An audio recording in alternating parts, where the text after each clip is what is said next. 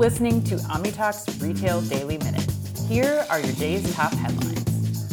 Headline one comes to us from Chain Store Age. As the holiday season approaches its final days, Google is rolling out three new shopping tools to assist last minute shoppers. Firstly, users in the US can now filter for products they can receive by Christmas Eve, labeled Get It by December 24th on Google Search. This filter displays products available for quick delivery, their prices, and nearby stores with stock. Secondly, package tracking in Gmail will provide delivery updates within users' inboxes on mobile and desktop. Additionally, if delivery dates change, these emails will be prioritized. Lastly, Google will include links to retailer return policies in shopping related emails, making it easier for customers to find and understand return guidelines. These tools aim to cater to the spike in demand for fast shipping and last minute gifts during the holiday season.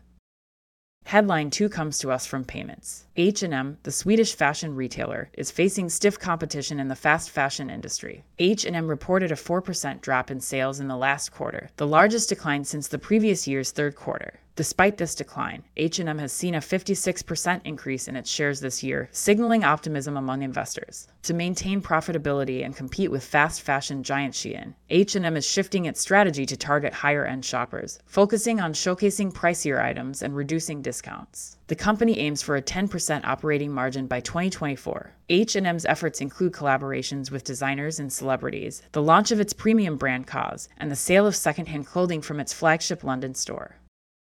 Headline 3 also comes to us from Chain Store Age. In November 2023, online grocery sales in the United States increased by over 5% compared to the same month in the previous year, reaching $8.1 billion, up from 7.7 billion in 2022, according to Brick Meets Click's grocery shopping survey. All three online grocery methods, delivery, pickup, and ship to home, contributed to this year over year sales growth. The delivery channel experienced an 8.6% year over year sales growth due to a strong increase in monthly active users and a 7.5% growth in order volume, despite a slight 1.0% increase in average order value. Pickup sales grew by 1.6% in November, supported by an 11.8% average order value growth, but monthly active users and order frequency decreased, resulting in a 9.2% drop in order volume. Ship to home sales grew by 7.6%, driven by monthly active user growth in Amazon's services. Mass retailers attracted more customers, with 42% of U.S. households using them for most of their grocery purchases in November, surpassing supermarkets.